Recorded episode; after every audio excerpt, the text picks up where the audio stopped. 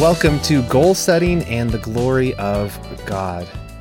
In this course, we're going to be talking about the practice of goal setting and how to do that in a way that most honors God. If you don't know me, my name is Reagan Rose. I am the creator of Redeeming Productivity. I teach about productivity from a Christian worldview through my blog, my books, my podcast, and online courses, and my membership program, Redeeming Productivity Academy. I'm also a Bible teacher. I received my Master's of Divinity from the Master's Seminary, and I teach Christians about productivity. That's my whole thing. But in this course, we really just want to zero in on one specific aspect of productivity, and that's setting goals. You know, we all set goals. We set goals for our career, for our health, for our finances. Hopefully we even set goals for our spiritual condition. You know, we want to be growing in the things of the Lord.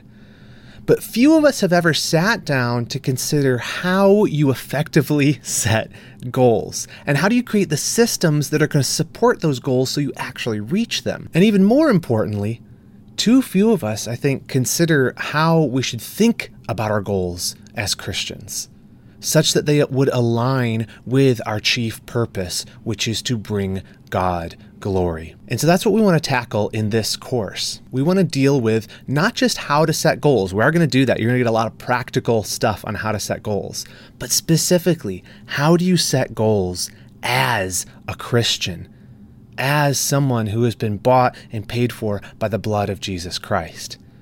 Because the Bible does say something about setting goals. And there's a lot we can glean so that we are better at setting goals, and we're always doing it in a way that doesn't just help us to reach our little goals, but to glorify God all along the way. The Westminster Shorter Catechism begins with this question. Question one is, what is the chief end of man? And the answer is, man's chief end is to glorify God and to enjoy him forever. That's what we're all about. That's what we're here for, bringing God glory with our lives.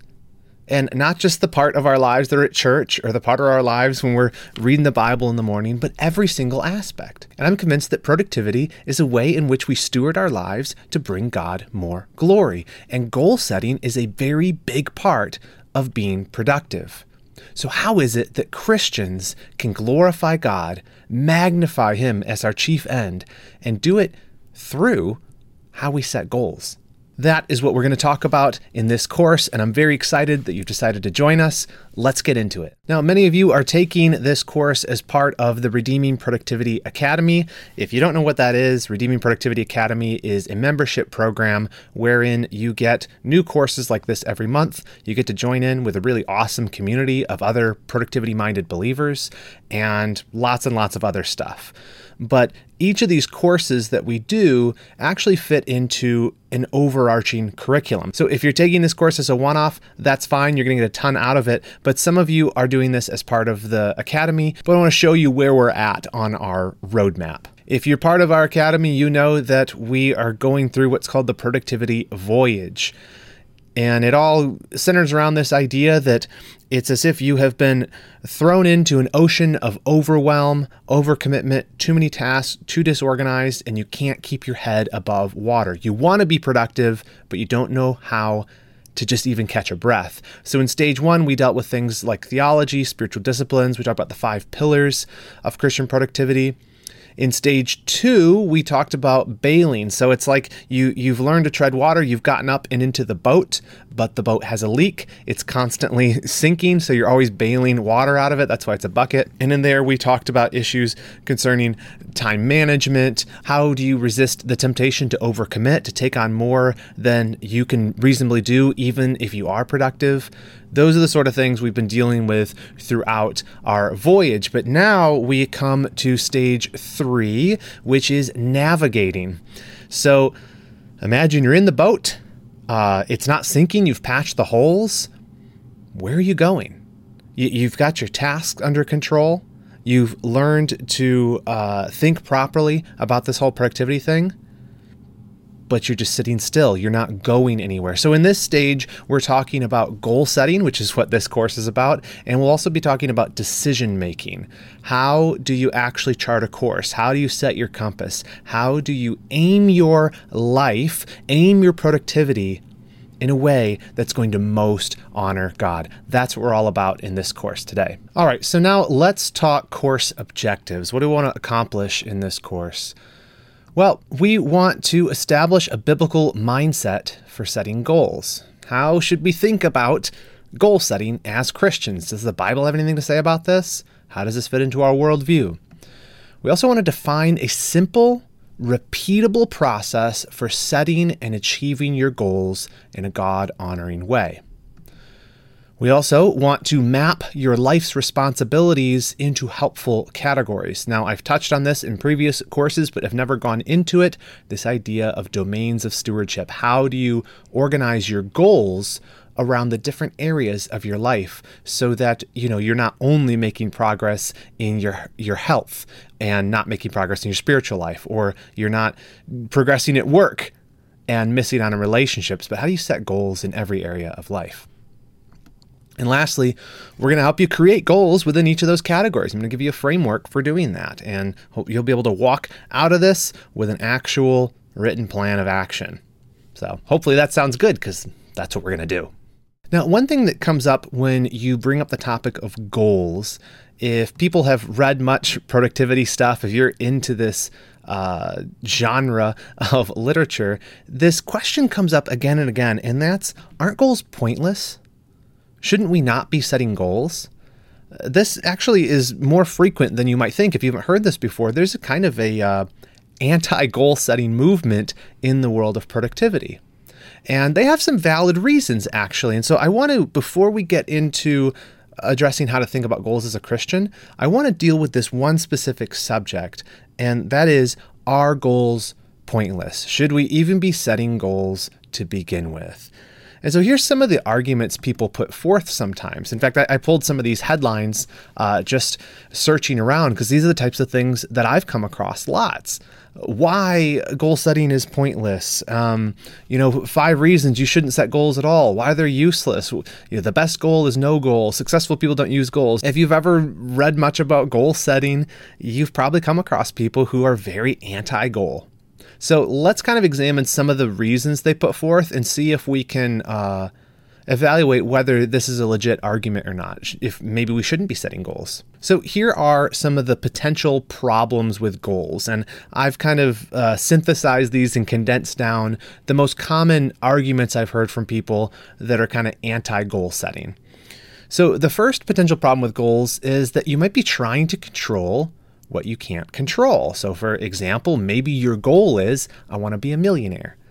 And now there are things you could do to try to become a millionaire, but ultimately you're not really in control of that outcome, right? You could do everything right and still not walk out at the end of however long as a millionaire. And so some people contend that, why would you set a goal, uh, especially when so many of our goals have to do with things that we can't actually control. The next potential problem with goals is that they are frequently disconnected from a larger purpose. The idea is, you know, once you reach your goal, now what? Right? It, there, there's no larger purpose. So if your whole world was, let's go to the example of making a million dollars. If your whole world was around, I want to become a millionaire, what happens when you become a millionaire? Well, now what do I do? You know, Alexander wept, for there is no more worlds to conquer. Right? If if you set up these individual goals in your life as your chief end, you are going to be disappointed. So that's a legit concern, but that should just modify how we approach goals, as we'll see. And the next one is that goals just stress you out, right? You you have this thing that you're chasing after, and you're so anxious about it, and you're always thinking about it. It can really make you anxious. And even as Christians, we should sympathize with this potential problem with goal setting, because we're not supposed to be anxious. You know, Jesus said, do not be anxious about tomorrow, for tomorrow will be anxious for itself. Sufficient for the day is its own trouble. So don't set goals. Don't, don't even think about tomorrow. Don't have any sort of ambition beyond today. That's what Jesus is saying, right? No, I don't think so. As we'll see, there is plenty of room in the Bible and pretty uh, lots of examples of goal setting presented as a good thing. Jesus wasn't saying that you should cut out of your life anything that could potentially make you anxious. He's saying, don't be anxious. So it's about your attitude, not about the specific thing of thinking or planning for tomorrow. And last on this list is that goals just can make you unhappy. Goals make you unhappy. This is actually probably the most common argument that I've seen against goals, is that as people chase goals, they're never happy because you're all you're either always chasing after this thing, and so you're never really satisfied because you're not gonna be satisfied till you get there. But then even when you do get there, you're not satisfied because your life has sort of lost purpose because now you can't chase that thing anymore. And I do, I think this is a legit concern. There's this quote by John C Maxwell where he says, disappointment is the gap between expectation and reality. And so I illustrated this here. This is the gap. The disappointment gap is what people often refer to it in shorthand. So you have this expectation, right? That I'm going to reach this goal and then I'll be happy, right? But reality is never what expectation is. And so it's the same thing in relationships or anything in life. You know, when we build something up in our minds and then we actually get there, often we're disappointed because it's not exactly what we hoped it would be. And the issue with goals in this regard with disappointment is actually twofold, because you can uh, be disappointed in two ways. You could be disappointed when you actually meet your goal. Say you get it. You fulfill that dream you've always had and you get the boat, or you finish the project, or you go into business for yourself, or you reach retirement, whatever your big goal is. But then you've got there and the actual um, experience is not as satisfying as you thought it would be. You thought that thing, that goal when you reached it, would make you happy and fulfilled, but there was a gap between your expectation and reality, so you're disappointed.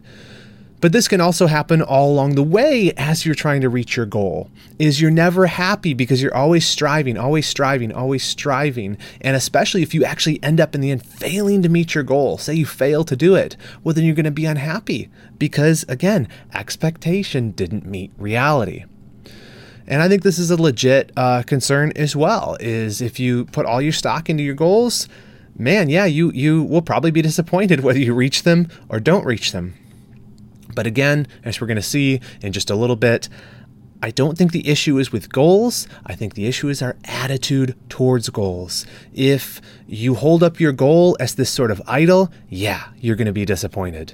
But if you see goals as a vehicle or just a waypoint to get you more towards what uh, we're meant to achieve as Christians, which is to bring glory to God with our lives, then you're not going to be disappointed, whether you fail or not at the goal, or whether you reach it or not. It's not about the goal. It's about where the goal is leading. So are goals pointless? No, I absolutely do not think goals are pointless. I believe that when done correctly, goals can be tremendously clarifying, tremendously motivating, and tremendously God-honoring. So I am pro-goal, and this course is going to be pro-goal, but it all begins with having the right attitude and the right way of thinking about goals. Because here's the truth about goals. We all have goals. The people that are anti-goal are not being realistic in my mind. Whether you state your goals or whether they're clear or not, we all have things that we're trying to accomplish, whether it's saving for retirement or just making it through the week, just trying to make ends meet. Whatever it is, there's always something you're after. Otherwise, you wouldn't even be alive. So everybody has goals, and you can't avoid that. And the truth is also that we all, we need goals. We need them to give us purpose, to keep us focused and on mission with our lives. God designed us to be a conquering people, to be people that, that seek dominion in this world. We love to overcome obstacles. We love to challenge ourselves and see ourselves grow. That's part of being human. That's part of God's design for us. And it's a beautiful thing. Goals are part of that. And here's the big truth. Without goals, you are literally aimless.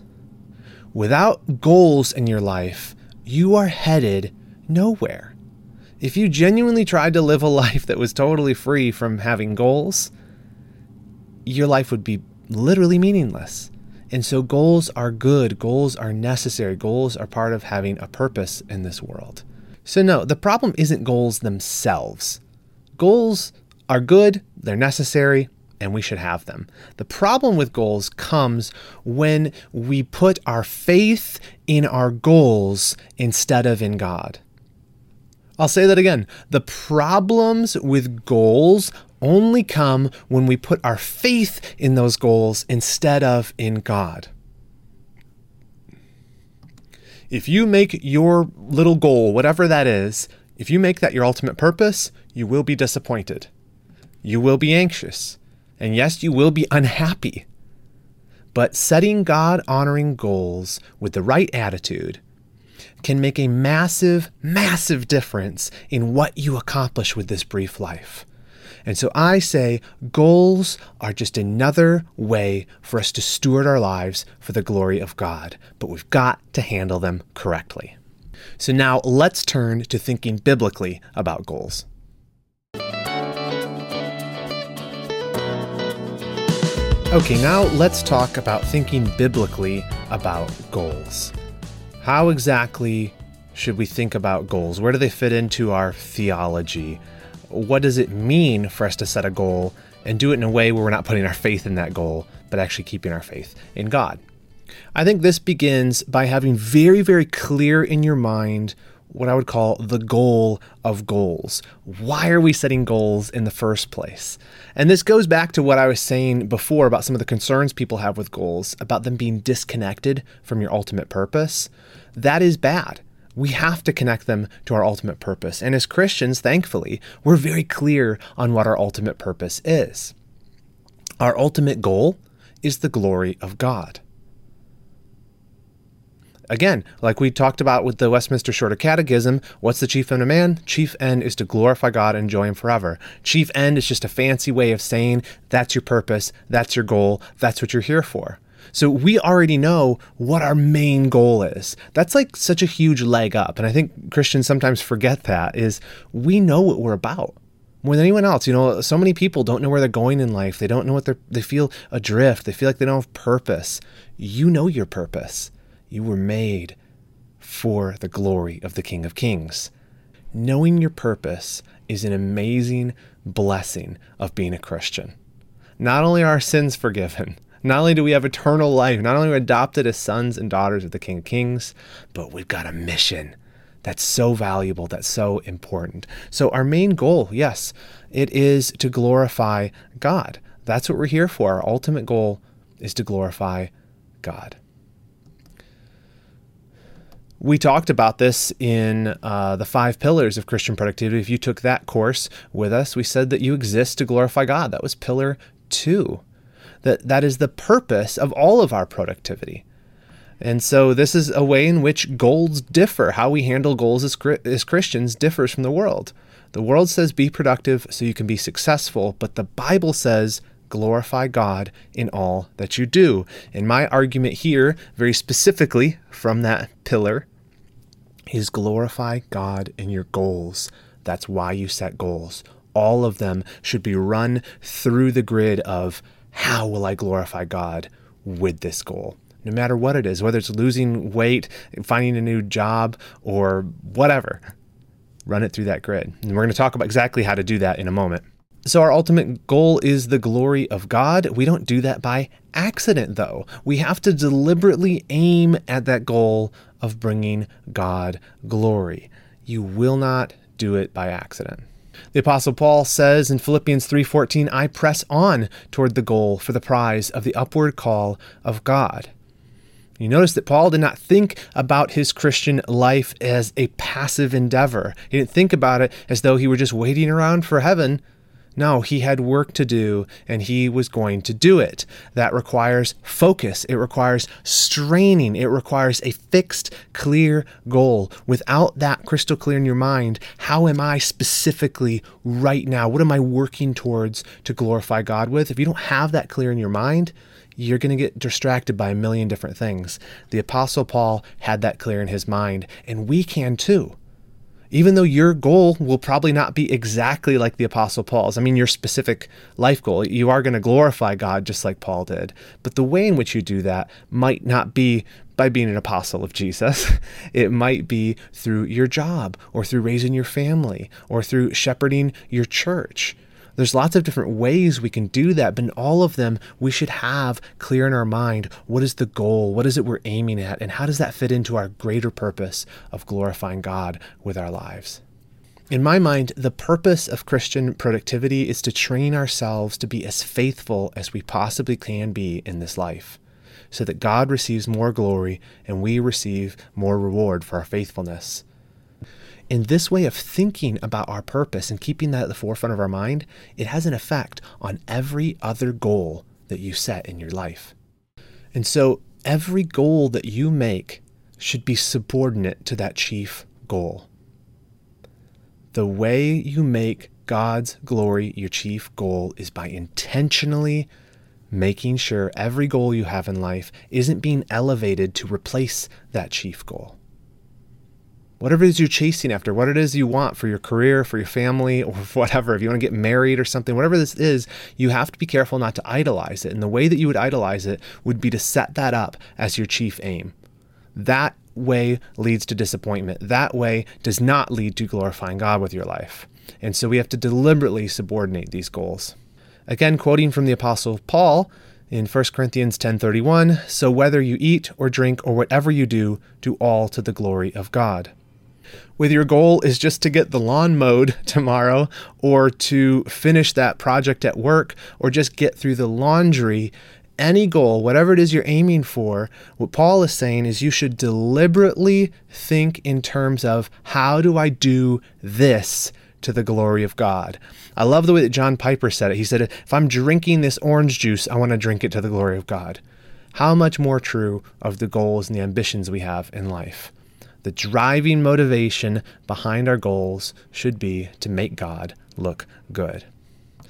One of my favorite quotes, I think I shared this in our workshop we did on planning for your new year. This comes from the Puritan writer Thomas Watson. He says, "The glory of God is a silver thread which must run through all our actions." I love that. No matter how big or how small, there's this little silver thread that connects them all. That's what he was saying, is everything you do in this life is connected. And it's connected to this chief purpose of bringing God glory. The, the way that you will meet with disappointment in this life and the life to come is if you chop your life up into little fragments where you have all these, you have these disconnected goals. You say, well, I just wanted that thing, so I went for it. But you didn't think. You didn't think intentionally, how does that thing I want, how does that thing I'm aiming for, one, does it glorify God?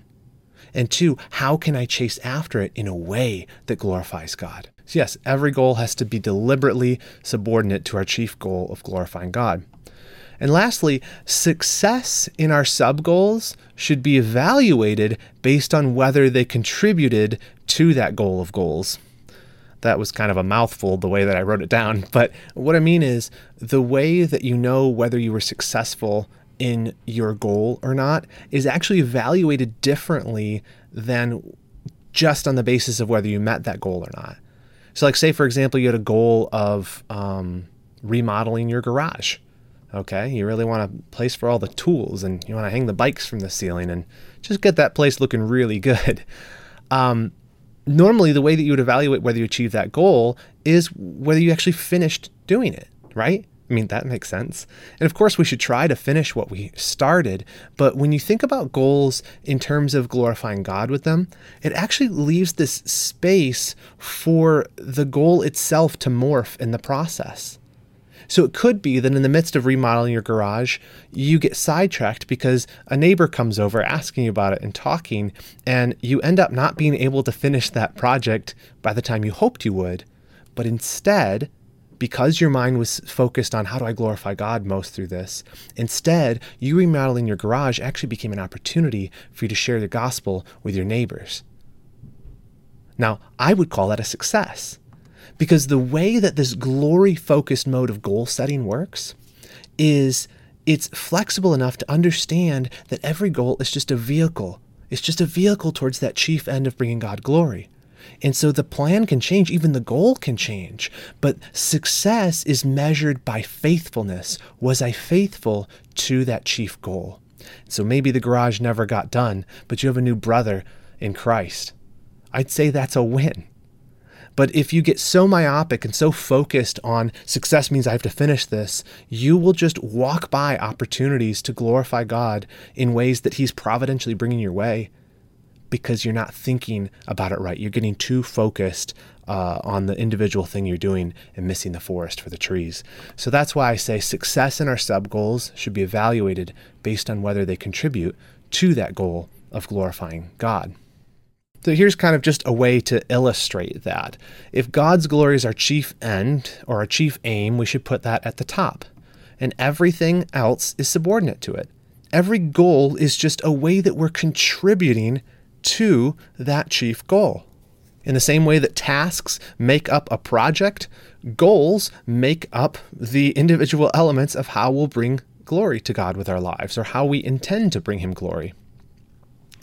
And what's so amazing about this way of thinking is that it impacts two things. I kind of alluded to this a bit earlier. It impacts what type of goals we actually choose, right? So it, it involves us praying in the planning process, exercising wisdom. It means that you're not just going to go after any old goal because you're thinking in terms of, wait, wait, wait, this goal has to line up in some way. I have to have some way of glorifying God through it. And so it, it very well can be that there's many things that you want to do anyway, like like losing weight or something like that, that you, you just need to construe that and think, am I doing this to glorify God? Or how do I do this to glorify God? And even just that shift in attitude will change how you approach it. And it needs to always be somehow connected with how am I going to glorify God? Even if that just means thinking in terms of, okay, I'm trying to steward my body well, or uh, if it's a financial goal, well, I want to be a good a good uh, steward of these financial resources, but consciously thinking, how does this contribute to God's glory? So not only does this way of thinking impact what goals we choose, but the second thing is it impacts how we go about executing on those goals. And that's almost equally important. It's not just what goals you choose, but how you engage with them. Uh, not pursuing shortcuts when they present themselves to you. Not giving up prematurely because, oh, the going got tough. No, when you when you connect your goal with your greatest purpose on earth, it actually motivates you, and, and there's more of a reason not to quit, because it's not just about satisfying your own ambition. It's about, I want to glorify God with this, and I really believed that this undertaking was important for that. And so you'll keep going. Um, and it also means in, in the how you execute on goals that it's going to involve you seeking God's help at every juncture. You will bathe your goals with prayer throughout the whole process at every stage, if you're thinking in terms of how does this goal contribute to God's glory? Now, let me just talk you through one more way of thinking about this that has been helpful to me personally. And how, how do we connect God's glory with our goals? How, how do those fit together? And here's just another sort of illustration of how those two work in tandem. Uh, God's glory functions as our destination. It determines the direction of your productive efforts. Right? So if we if we cast this again in, in nautical terms, which for some reason I always use nautical imagery in this, but you, you're you're setting sail. Where are you going? W- what have you marked the X on the map? Where is that? What's the end destination of this voyage? It's going to be the glory of God. So you need to have some sort of end destination in mind, and that's what God's glory is. It points you in a direction. And what that means is it limits your options for courses you, you'll take. It limits your option of the goals you'll pursue. Because just like a, uh, a ship's captain can't go any which way to get to a destination, there are better ways that actually lead you there. You can't just set a goal in the opposite direction. You need to be headed in the right direction. So if God's glory is our destination, well, then what are goals? Goals are your waypoints. They help you to chart a course toward that end destination of God's glory. You know, when um, captains of boats are trying to get somewhere, they will set these uh, waypoints. They'll mark points on the map that are on their way to get to that final phase. And our final phase, our final destination on the map is, well done, good and faithful servant, right? This is what we're going for, glory. But the way we get there is through the waypoints of individual goals, each of them in service of this other thing. So think about this temporally. This is this is a timeline here, left to right. What goal am I going to pursue next? And then after that, what goal will I pursue now? And then you finish that. What goal do I do next? All these are different ways that help us on our mission to reach that final destination. And so goals are us charting a course. And then let's add one more element into this. So if we're talking about uh, the final destination, which is God's glory, and we're talking about the waypoints um, as we chart that course being our goals. Well, the day-to-day part, what is that? That is our habits. And to carry through with the nautical imagery, your habits are your oars. They are what propel you toward your goals. We'll talk more about this in a moment, about the relationship of habits and systems to goal setting, but I just want the image to be complete in your mind. You have a destination, God's glory. You have charted the ways that you're going to help yourself get there. Those are your goals. And now what are you doing? Each day you're putting in the work. You're rowing the oars. I actually borrowed this oar analogy from James Clear. He's the author of Atomic Habits. And he gave some examples of how goals relate to habits. So he says, for example, if you're a coach, your goal is to win a championship, but your system or your habits is what your team does in practice, practice each day. Uh, if you're a writer, your goal is to write a book, but your system or your habits are the writing schedule that you follow each week. See, it's not that one of these is preferable to the other. That's that some people put these in opposition. They say, well, you can either be focused on habits or goals. No, they work in tandem with each other. The the goal is where your, your next waypoint is. You're trying to finish this thing, and, and of course, connected to your larger purpose of glorifying God. But the habits, the habits are in service of some goal. You shouldn't have one without the other. In fact, you can't have one without the other. And that was just the other thing I would add in my mission to knock down this straw man that goals are bad. You can't put habits and goals in opposition to each other. Your hab- the reason you start a habit is your goal. If you have some habit of, I'm just going to do this every day, I don't need a goal. Okay, well, you have to have, there's some reason you're doing that. And the reason is your habit. There's a reason you show up to practice each day. There's a reason you're working out. You might not have that goal super well defined in your mind or written down somewhere, but there is something motivating you to do that. Those things are not totally disconnected. And I would just add an illustration that if, if you're a Christian and your goal is more Christ-likeness, then your system for reaching that goal is daily Bible reading, it's fellowship, it's prayer. These are the habits you put in place. James Clear actually puts this really succinctly. He says, goals determine your direction, systems determine your progress. So if we were going to add habits into our illustration of how goals connect to our chief goal of glorifying God, here's one way to think about it. Our main aim is to bring God glory. It's that well done, good and faithful servant. It's a life well lived. It's I, I honored God with my life. I glorified him. And to do that, I've set these waypoints. This is my destination. These goals are my waypoints. And each one of them I'm trying to bring to conclusion. I'm trying to do it well in service of him. But beneath each goal, or really the, the way I reach these goals, that can that's where habits come in. That's where systems come in. That's where you're repeating processes that help you to reach these goals. So these things are not unrelated. In fact, they're completely intertwined. They're inseparable. The way that you write a book, if that's your goal, is by having a writing habit. The way that you grow in sanctification as a Christian and get over that besetting sin is by creating habits of daily time in the Word, habits of prayer, habits of fellowship with the saints. Every goal requires habits or systems that are going to help you to accomplish it. And every goal should be in service of glorifying God. Okay, so next we're going to turn our attention to how do we actually put this into action? How do we make a framework that's going to force us to think about our goals this way and create those systems that are going to help us to reach them and be able to check in along the way to make sure we're actually making progress? So in the next segment, we're going to talk about how to set good goals.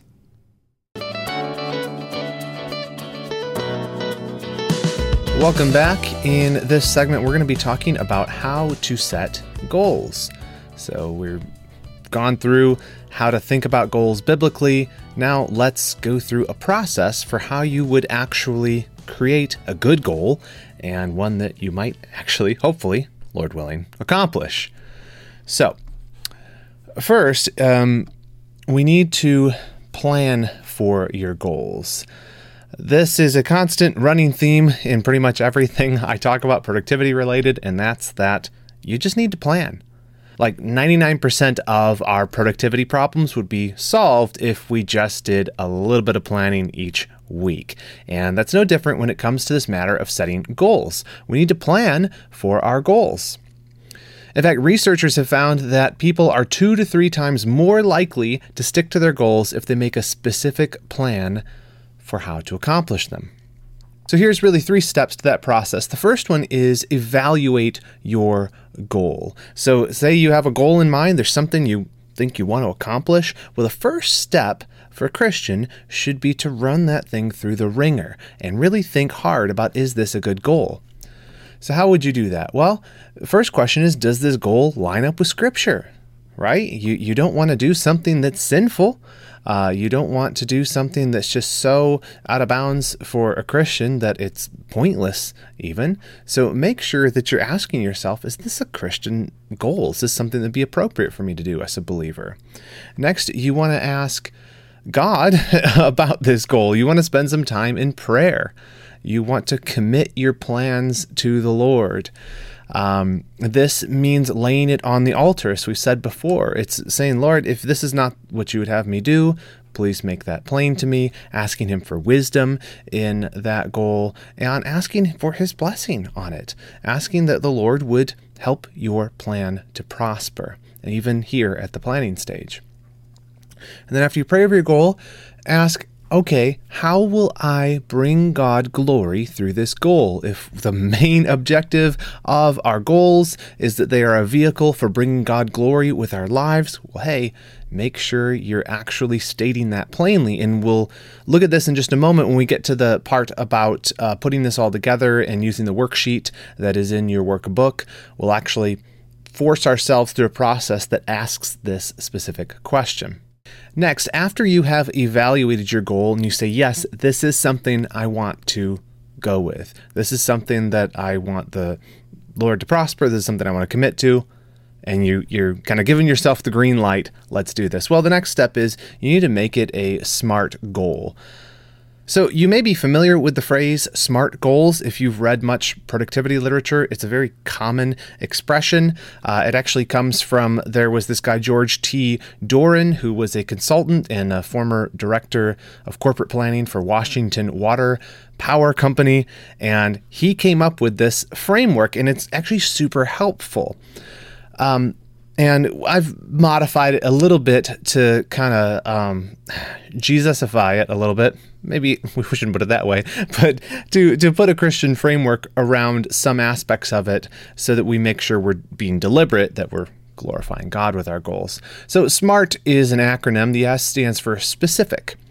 So as you're making a goal, you need to make it clear.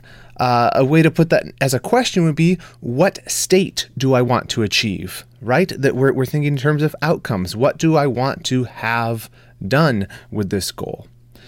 Next, you want to make it measurable, uh, which is to say it should be quantifiable. There should be numbers associated with it. Um, the big one for this really is to ask the question, how will I quantify progress? And it's going to depend on the goal that you're tackling, how you might do this. Um, I'm going to give an example in a little bit here about how you might do this with a writing goal by having a certain number of words per day. Uh, if you had an exercise goal, it might be a number of days per week that you plan to work out.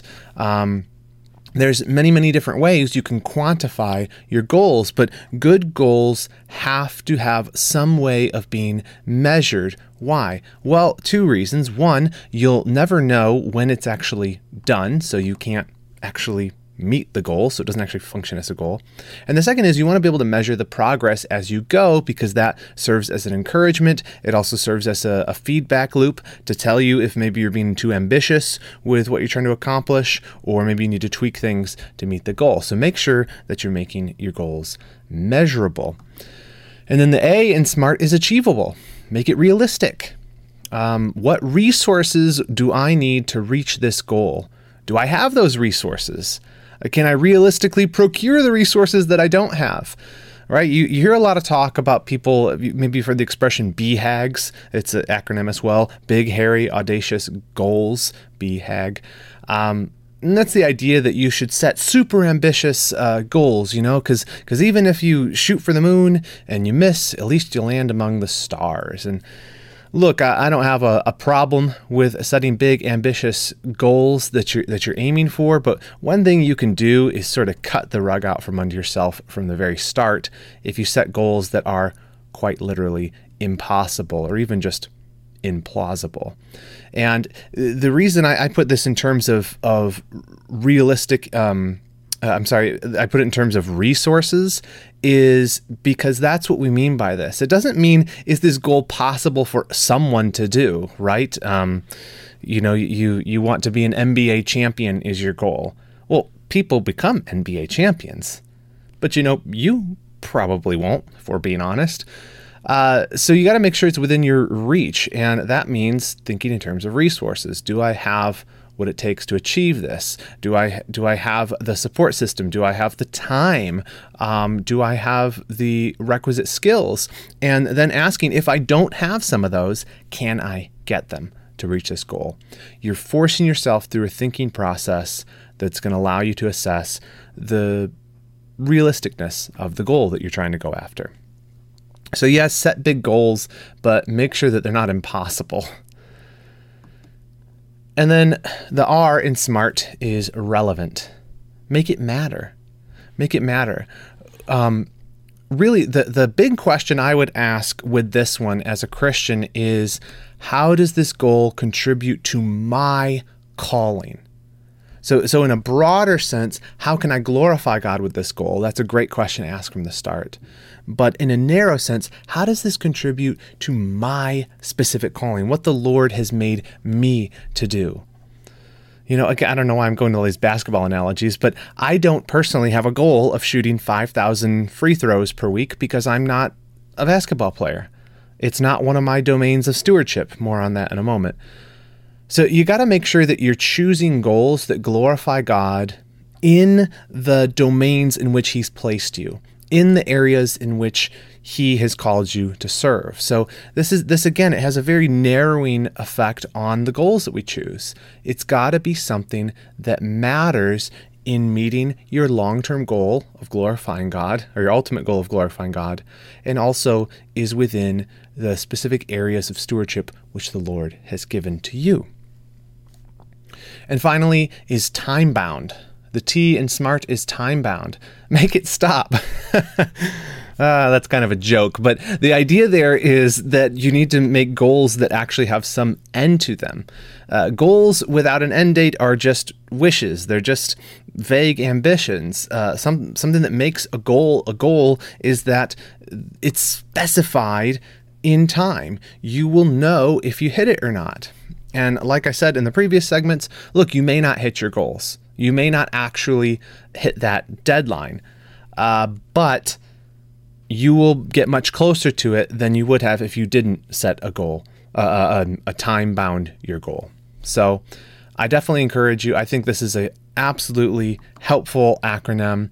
I use it for every goal I'm setting, and I'm going to show you in a little bit here how you can take this acronym and walk through a process that asks you questions so that your goal is crystal clear in your mind and you know exactly what the next action steps are. But before we move on to showing you how this works in action, we need to look at this last point on planning for your goals, and that is to plan the projects and habits that will advance you toward your goal.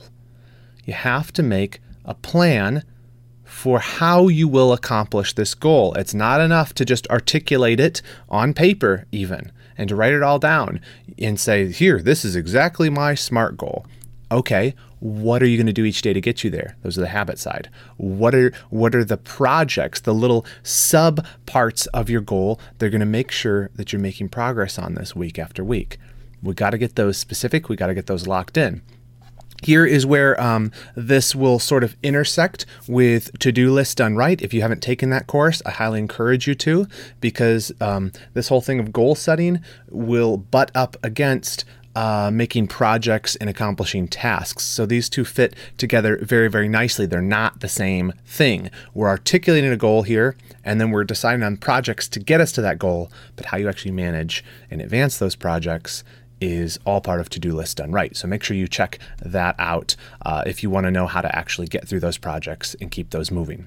I mentioned briefly just a few minutes ago that researchers found that people were two to three times more likely to stick to their goals when they made specific plans for them. Um, specifically, the type of plans that help you reach your goal are those when, where, and how aspects of it. Really, really crystallizing what the goal is and how you'll know that you can actually meet it. Uh, there was this study in the, the British Journal of Health Psychology, and it's very interesting, actually. They found that ninety-one percent of people who planned the, their intention to exercise by, here's the key, by writing down when and where they would exercise each week, ninety-one percent of them ended up following through. Meanwhile, people who, instead of making a specific plan, they just had them read motivational material about exercise, but they didn't make a plan, they actually showed no increase compared to the control group. So are you following what I'm saying here? This group, right, all these people were charged with uh, exercising at least one time per week. The control group did nothing than the nor- differently than they normally would have. This uh, group just read motivational literature, but the one that followed through were the people that wrote down just when and where they would exercise each week. That's all they did differently. And look at that massive increase. And the the point of this study, or, or the, the takeaway from this study, I should say, is about motivation. Motivation comes not through, you know, just woo, woo, woo, getting yourself pumped up, reading about, you know, um, you know, exercise inspiration, if that's your thing, or, you know, if uh, I'm, I'm writing right now. So I, I don't just read about writing and get myself pumped up to write. No, it comes from specific plans. That's the best motivation. The best chance of following through is by having a plan. There was actually a different study. This one was done where they uh, were seeing how they could increase voter turnout. What were the things they could do to help people actually show up to vote in the elections? And they were blown away that they just had to ask them three simple questions, and the numbers were astronomically higher. If they went to talk to people who were planning to vote and they asked them, what route are you taking to the polling station? What time are you planning to go, and what bus will you take to get there? Those people by far were more likely to actually show up and vote. All they needed was a specific plan where they had visualized themselves going through the details of what it would take to actually get out and vote. And that's what we're doing when we set SMART goals. We're forcing ourselves to go through the details in advance so that we're not trying to figure them out on the fly. We have a map for ourselves. We're basically drawing a map, and all I have to do after I make that plan is follow it. Taking a little time to plan can save you so much grief in the long run, and it will actually help you accomplish your goals. Motivation and willpower, they are great when we have them, but they are fickle, and they are ultimately unhelpful in achieving long-term goals. Motivation needs to be transformed into a plan. And plans need to be mapped to systems and habits and projects. Here's kind of how I think about it. You set this goal, and once you have articulated that goal, that that needs to be formed into a plan, or like I said, a map of how you're actually going to get to the X on the map. And then that plan needs to be mapped to habits. What are the things I'm going to do each day? What are the projects? What are the tasks I'm going to do to complete that? And when you do that, you will find yourself more readily achieving your goal. And in fact, if you've taken my course on morning routines, Power Mornings, this is exactly why that works. It, it is why morning routines are so wonderful, because they give you a natural cue built into every day. It is a specific plan at a specific time in a specific place where you do the same thing over and over again. So if you've taken that and you found that it's been transformative in your life, it's just because you made a plan, and you can apply this to your goals as well and other things. So for example, maybe your goal is I want to lose thirty pounds by July first. Well, that's great. You put, um, uh, you quantified it, and you put a time-bound date on it, July first, that's a fine goal. You know, many people will say weight loss goals are not helpful. I understand there's reasons people say that, but uh, Even if you don't meet that goal, it's something to shoot for, and you have a specific um, date in mind when you want to hit it. So then you work backwards, you make a plan. Okay, what am I going to do? All right, I need to go to the gym. I need to make a schedule. Which days? What time? What equipment do I need if I'm working out from home? Uh, or, or gym equipment like clothes, shoes. What all do I need? Make an exact plan. Visualize yourself walking through what it will be like to get to the gym and make it happen. And then turn that plan into routines. Your exact routine. What time will I wake up? Who will I go with? Where will I keep my gym clothes so it's ready to go each morning?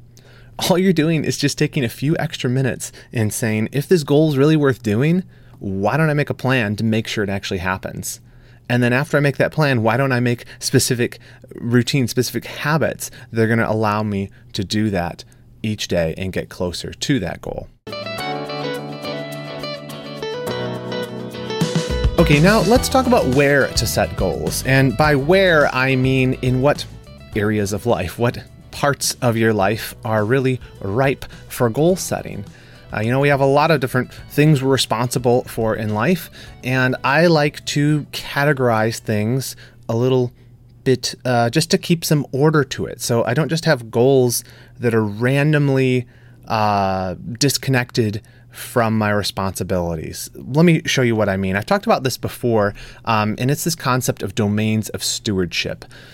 But I want to go a little bit more in depth with it. Um, the six domains of stewardship, as I see them, are your spiritual life, that I have it here as walk with the Lord, your relationships, your career slash calling, your health, your finances, and your recreation. I find these to be really, really helpful categories for thinking about my different aspects of the responsibility.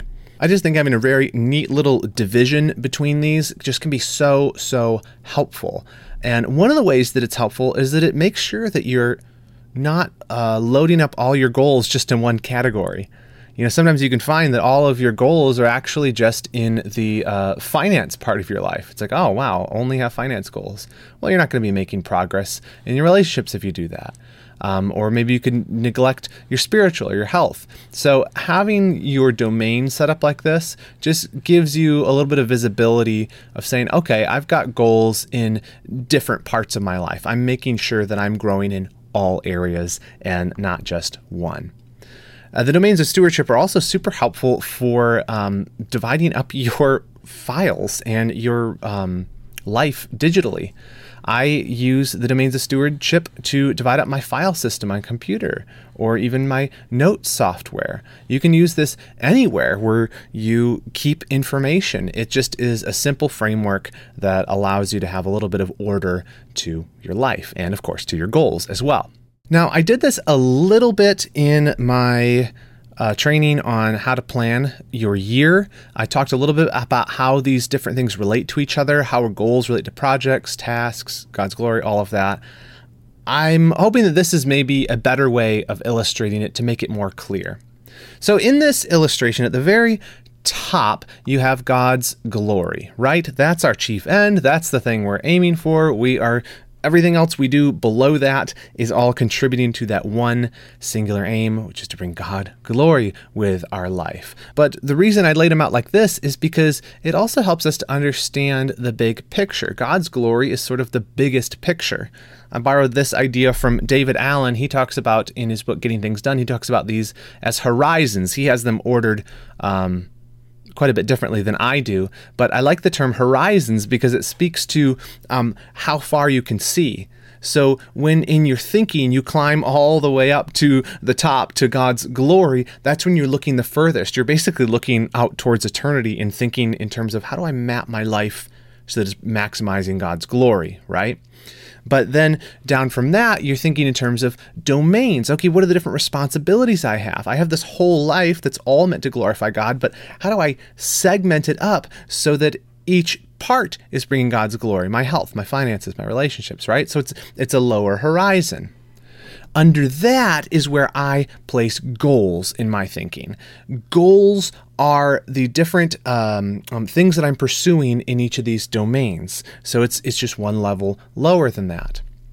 And then projects are a level lower than that. Projects are the individual multi-step um, things you do that get you closer to your goal. And so if you wanted to chop these up by time, you might say God's glory is all of life. So that's, you know, from now until you die. Uh, domains are ongoing. These are also all of life, but they're kind of segmented a little bit differently. And sometimes they come and go. You know, maybe your career um, ceases to be a, a domain for you when you retire. So they're a little bit shorter term, but they contribute to all of life and to God's glory. And your goals are maybe multi-year things, right? So I have some five-year goals I'll talk about in a moment. Projects could also be multi-year, but they tend to be less than a year um, in, in my in how I define them. They tend to be things that take less than a year to accomplish. And the tasks and the habits are the daily and the weekly things you do that helps you accomplish projects. And then those help you accomplish goals. These are within domains, and all of them serve this overarching thing of glorifying God. So a quick example with these is we might say that uh, going up to our domain, let's talk about um, doing something within calling. So maybe my goal would be, so let's do a quick example of what this might look like in practice. So for domains, let's say we want to do a goal within our calling. Okay, that's uh, one of our domains of stewardship is calling. So for me, my calling is to speak and write about the subject of personal productivity from a Christian worldview. That's what I believe is my calling from God. So I'm pretty clear on that already. And that's one of my areas that I really need to make sure I'm setting goals in. And so what's a good goal for that? Well, I want to publish a third book. I have actually a very long-term goal of publishing five books in five years. And I want to start thinking towards, okay, how do I get that third book done as I'm I'm wrapping up the manuscript for the second one as we speak. So what uh, projects might I put under that? Well, I'm going to put submit proposal to three publishers. I need to I need to get the word out. I need to find out if uh, if I can get a contract for this, because without a contract, I'm not going to publish it. And there's, okay, so that's a good project. What are some of the tasks and habits that are going to help me contribute to that?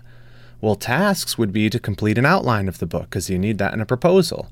Uh, come up with a working title. That's always helpful if you have a, a title suggestion. And then a habit would be write five hundred words per day. Make sure I'm making a little bit of progress every day on this proposal.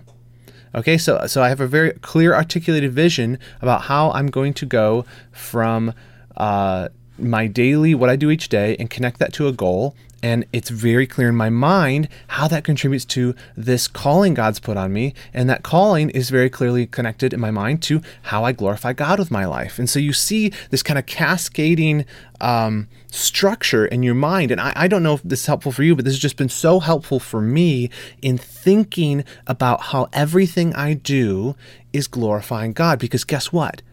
In the moment, this gives you tremendous motivation. The plan, like I said before, the plan gives you motivation because you know exactly what to do. But having like that line drawn really clearly in your mind all the way from this this silly habit of, oh, I need to exercise today. Or, oh, I need to write five hundred words. I don't feel like it. No, I can draw a straight line from that to how I will glorify God with my life and how I do that in the, in the way that, that God has specifically designed me to do. That's tremendously motivating. And it kind of gets you out of the doldrums when you just pause to think, no, this habit matters today. No, this task seems mundane, but it matters because I see how it connects to my purpose and bringing God glory with all of my life. So this framework's been very, very helpful to me. Hopefully it's helpful to you as well. Next, we're going to talk about how to actually put all of this together. And I'm going to walk you through the workbook and that exercise I have in there about setting up a goal. So I'll see you in the next segment. Okay, in this segment, we are going to put it all together. We're going to take what we've been doing with talking about goal setting, and we're going to walk you through the exercise that is in your workbook. That's You can use this as many times as you want. If if you're using this as uh, as paper, I encourage you to print this page out a bunch of times if you find it helpful, uh, or put it in your favorite note-taking app, just the prompts in there, something like that, so that you can work your way through this. Because I've I've tried to emphasize this throughout, but forcing yourself through a little rubric like this can seem tedious, but it pays for itself down the line over and over and over again. Just take the time to work your way through these questions, and you will have a clearer goal, and you'll be much more likely to actually accomplish it. So let's take a look at how this works in your workbook. That's what the page looks like. Uh, if you want to flip to it, I don't remember what page it's on right now, uh, but flip over to that page that looks a little bit like that, and we'll work through these together with some examples. Okay, let's go through um, this goal together. So the first step is to give you, your goal a name. Um, a name is really, really helpful because uh, it's kind of the first step towards clarifying what this is you're actually shooting for. Uh, don't just leave it nebulous, give it a name, and this will hopefully follow it all the way through the process until you get complete. So I'm going to call this goal Publish Third Book. Very clever title. And then the second thing you want to do is target a completion date. You can change this um, down the road. Uh, even as you get to the bottom of this, you may realize, you know what, this is going to take longer than I thought. Come up and change it. That's fine. But it's really important to put a target date on this. That's the T in SMART goals. Remember, it's got to be time bound. First review date. This has been a very powerful thing for me, and that's to put reviews on my calendar. I do quarterly reviews, and if you're part of our Redeeming Productivity Academy, we do quarterly reviews together, and this will be part of what we do. So we're going to remind you when these quarterly review events are coming up, and you'll have a natural time to review this and kind of workshop it with other people in the academy. But whether you do that or even if you're doing this on your own, it's really, really helpful to have some review dates on there because uh, sometimes you get distracted, stuff comes up, and you never come back to them. If right now you plan and you put a reminder on your calendar for when you're going to review it, you're much more likely to come back to it even when the hiccups of life kind of disrupt you. Right here, you're also going to want to write down exactly which domain of stewardship you're contributing to. So remember, mine was calling. If this was an exercise goal, you'd say health. If it was a relational goal, you'd say relations. You get the idea. If you have a filing system, this is a great thing to store away, is put your goals in your filing system. Or if you keep it digitally, like I do, have a little spot where you keep your goals. You'll have an idea of what you currently have targeted to complete and whether you are evenly distributing them across your different domains of stewardship. Next, here is where you are going to do the S of the SMART goals. You're going to make it specific. How will I know I've reached this goal? So for this one, I wrote when I'm holding a copy of the published book in my own hands, which actually I just today got a copy of my first book and I'm holding it in my hands. It's the first time I've seen it. So that's pretty cool. So I know this is done. I, I like to make this the very last thing in in the goal. I, d- I don't want to make my goal for this one, for example, getting a publishing contract, because they're not really done. I actually have to still write the stinking book once you have the contract. I, I like it something that's totally final, and if it's physical, that's even better. When I'm actually holding the book in my own hands, I'll know I've reached the goal and I can kind of cross it off my list. If you took our to-do list done right course, you'll know that we talked about uh, a definition of done for your projects. This is the same concept, but it's one level up at goals. You need a definition of done. You need to know and have real clear in your head when this thing's actually complete. That's going to help you from quitting too early. It's going to help you to just have that visual uh, motivator of, no, no, I'm not done. That's the finish line. That right there is the finish line. And until I cross that, this goal is incomplete. And next is really important to all of this. And like I told you, this is this is making it relevant. Uh, two parts of this are making it relevant. One, the domain of stewardship, that makes sure you're you're doing goals that are relevant to your life and your Uh, mission from God, but also, is it relevant? Uh, does it glorify God? That's the most relevant question you can ask. And so I, I say you should really include exactly how this helps you glorify God. So here I put, by encouraging the church to live lives focused on honoring Christ in their work, home, and community. So this is part of my personal mission statement for my calling with Redeeming Productivity through my writing and, and speaking and all that. I'm going to glorify God when I publish my third book because my goal is to encourage the church to live lives that are focused on honoring Christ in their work, home, and community. And I think this book is going to contribute to that. So just make it super clear. Again, this is just for your own benefit. But man, thinking about that, that's going to give you the courage. That's going to give you the motivation when the days get dark and you're kind of waning. You're like, why did I make this goal in the first place? Uh, right there, that's why you made the goal, because you exist to glorify God. Next, let's move down the page a little bit. Let's see if this works. Oh yeah, I'm the king of Keynote. Look at that. Did you see that animation? Let's see it again. Wow, amazing. I have no idea what I'm doing. Uh, hopefully this is as fun for you as it is for me. Let's keep going. Okay, so this part, um, we're gonna deal with this area right here. Um, and this is dealing with the achievable aspect of goal setting, of the SMART goals. Remember the A was achievable. What resources do I need to reach this goal? Well, okay, I need a few resources. And, and I only put five bullets here, but you can put a lot more or a lot fewer. You don't have to use all of this. It's just to jog your thinking. I need a publisher. I can't publish without a publisher. I could self-publish, but that'd still be a publisher. Let's not get into details on that right now. I need a computer. I need uh, writing time, right? That's a resource, time. How? When will I actually do this book? What resources do I need? Uh, a good book idea. That seems pretty uh, essential. What am I going to write about? When am I going to write it? How am I going to write it? All right, these are the questions I'm asking myself, and that's what I'm answering here in this area. Outside readers, who is going to help me make this thing better? Who's going to refine it? Who's going to help me edit it? And then in this second box over here, little arrows say, okay, do I have these things? And if not, how will I procure them? So for some of these, you're not going to have them. Uh, I want to get an agent this time around, let's say. Instead of going direct, I want to get an agent and have them shop it around for me. Um, I have a computer. All set there. Don't need to worry about it.